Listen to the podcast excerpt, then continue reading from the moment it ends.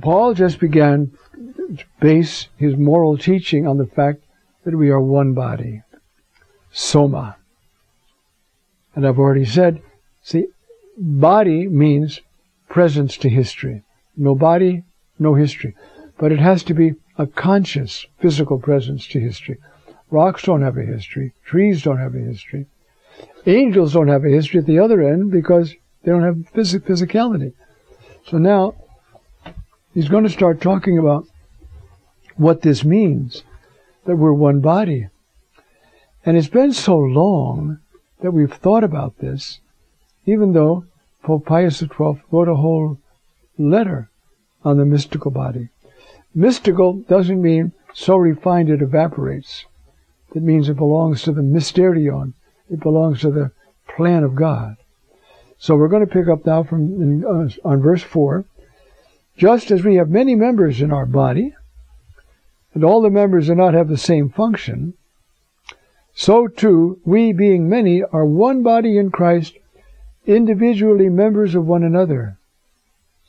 Now, some commentators say, oh yeah, he, he, he's giving a summary here of material he's developed much more amply in first letter to the Corinthians, uh, starting with chapters 11 and 12 and so forth, where he develops all this.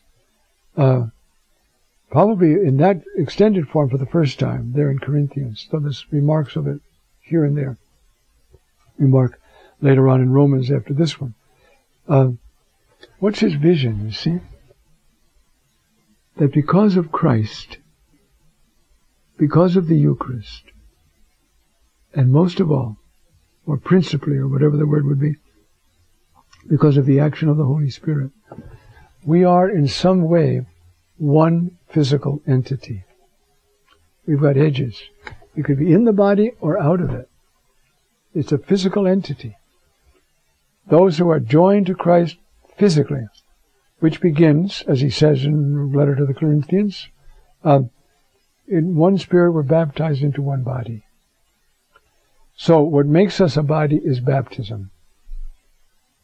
And we're one body and we're members of one another. And that, of course, in a fractured society, uh, you know, it's hard to grasp that. If two centuries ago you lived in a little town in Bulgaria, you probably wouldn't go anywhere.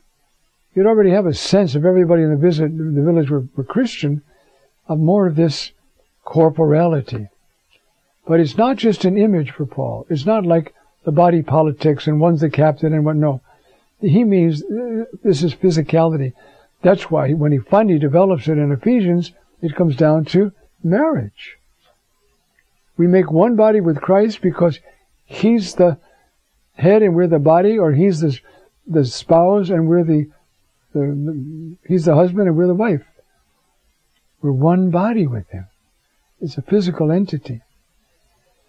In Corinthians, when he's talking this way, and he's he's militating against uh, fornication. There in chapter six of Corinthians, you see. Corinthians were a, kind of a wild crowd. You know, they were. Um, oh, they were mostly. It's a port town, a doubly a port town. I think I've described before. So they're uh, exuberant and great, but they're not too heavy into the Ten Commandments. And so Paul's got problems with them. And one of them, somebody came up with this great slogan. You see, uh, Food for the belly, the belly for food. The body for sex, sex for the body. He says, it's true, food for the belly and belly for food. But the body is not for fornication. The body is for the Lord. And the Lord is for the body. Think about that. My body is for the Lord, and the Lord is for my body. He died not that I could go to heaven, be free from my body, but that I could go to heaven. And take my presence to history with me. Transformed, but with me. So, you see, the vision he already has of, of the body that he's talking about here is this physical reality destined to exist forever. And it begins in us in baptism. And that's why he says, you see, yeah, food for the belly, the belly for food. But you can't say the body for sex, sex for the body. And then he comes up with this incredible statement. The body is for the Lord, and the Lord is for the body.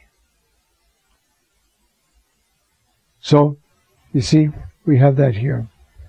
You see, here, he's going to talk more about the harmony in the body because of its different functions, its different gifts. You see, having different gifts in keeping with the grace given to us. And now, in a very um, shorthand way, if prophecy, in keeping with the proportion of faith. So to make it run, translators put in, I think rightly, sometimes as I did here, parentheses. We're going to talk about the gifts. First one he talks about is prophecy, always. That's the greatest gift. Because it's not just saying, tomorrow it's going to rain, or a war starting in a week. Prophecy is always speaking from deep knowledge about the affairs of God. Sometimes foretelling the future, but not always. Every enlightenment of the mind, Aquinas says, you know, is a form of prophecy. So he starts with that one. You see, um, we have differing if prophecy in keeping with the proportion of faith. Don't start shooting off your own mind in your own mouth.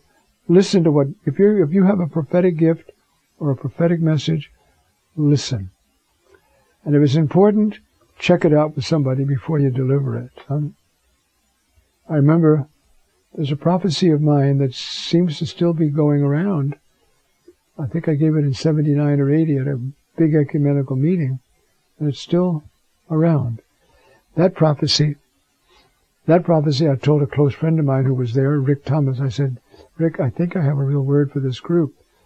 So we sat down and talked about it and worked on it. I just didn't get up because it has to be, the gifts are under authority. And so we talked it over and I listened to the Lord and then I gave it. And I think that's always the best way to give a prophecy. Sometimes it doesn't work, or sometimes you don't need it, or sometimes all that is done before.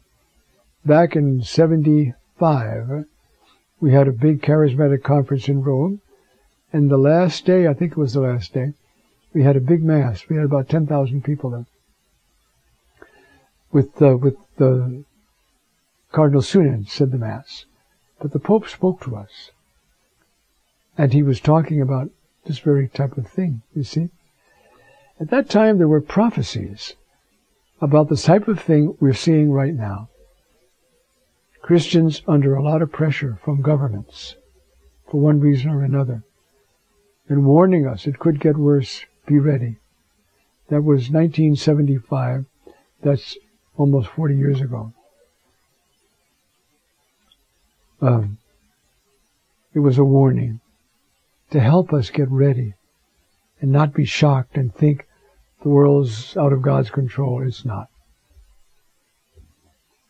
That's one of the reasons, even our Lord, the prophecies He gives, they're collected at the end of Matthew, Mark, and Luke, different types, sometimes the same prophecies, but to tell the whole church, look, nothing is out of my control.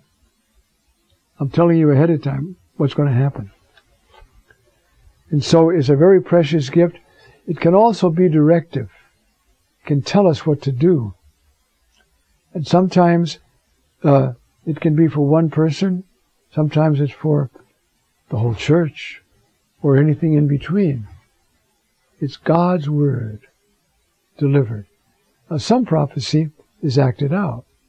Mother Teresa's care for the poor is a prophetic manifestation of the love of Christ. But most of the time, we restrict the word to prophecy. You see, let it be within the proportion of faith, meaning don't get carried away and start prophesying stuff that's beyond your ken. Listen to the Lord and say just what you can discern He wants you to say, and then stop. And if it's supposed to be more, there's plenty of other prophets around. They'll complete it. Don't have to worry about it. You see? Uh, okay. If ministry, diaconia, Let it be in serving. These are all now, he's going through the gifts. The big list is in Corinthians. But if you count all the times he mentions gifts, there's almost 50 of them mentioned. And there are plenty more. In Vatican II, which at the urging of uh, Cardinal Suenens has a section in the in the document on the church. Uh, uh, Sacrosanctum Concilium, isn't it? Yes, I think it is. Uh, on the gifts, the smaller gifts and the greater gifts. Huh? They're all necessary. And they're for the same reason, you see? So if in ministry, let it be in serving. If in teaching, then with the same uh, proportion of faith, you see, uh, then teach that way. Don't get carried away and give everybody your pet ideas. Listen. Listen to the Lord, even when you're teaching, so that you listen to Him. I promise you, if you do, if you if you get you practice, you'll know. And you just know in the back of your head, you're thinking, I'm going to talk about that, and you hear the Lord say, "Don't go down that road." Not in this situation, not in this context. So, uh, if exhortation, then an exhorting. That's a powerful gift. Paraenesis. You could, you know, when the Lord is exhorting through us, things happen. People change. And so that's what he's saying. You see? Then, then exhorting the one sharing goods in simplicity. Don't have to have the news cameras there while you sign your check, you know. If you're going to give it, just give it. You don't need to get patted on the back. The Lord will give you much more than a pat on the back you, you know, when you're up there in heaven and He says, you know, I was broke and I was on the street and you gave me some money. It didn't solve all my problems, but it gave me hope and I worked at it and I got a job. I want to thank you. That's Jesus talking to you and saying, you say, when did I see you broke and give you? I promise you, whatever you did to the least of my brothers, you did for me. I'm thanking you in my own name for what you did. We must never forget that. You see? Um, so, in serving and then in teaching, teach with the same thing. Don't get up there and start giving your pet peeves. Teach the Word of God. The one presiding in earnestness. That's a beautiful example. Isn't that a beautiful way? Let the presider be earnest. Not a big shot. Not a whatever. Earnest. What's he earnest about? Making sure that all the brethren are really answering the Lord. Helping them. Encouraging them See, making sure that uh, they're serving the Lord. You see? Uh, and then let, that's the end of the gifts for a while. Let love be sincere. And that's a beautiful phrase. Uh, uh, I think that's the one. See? Anhypokritos. Let love be non-critical. On, uh, non-hypocritical. Anhypokritos. You hear it? Hypocrit, hypocrisy, sir? So let it be non-hypocritical. You see? Uh, detesting what is evil, clinging to what is good. So we're going to stop there. We've only done nine verses, but um, this is different than the theological part. This is good advice. And so it's nice to stop and expound what is he really saying and how can I take it in. Amen.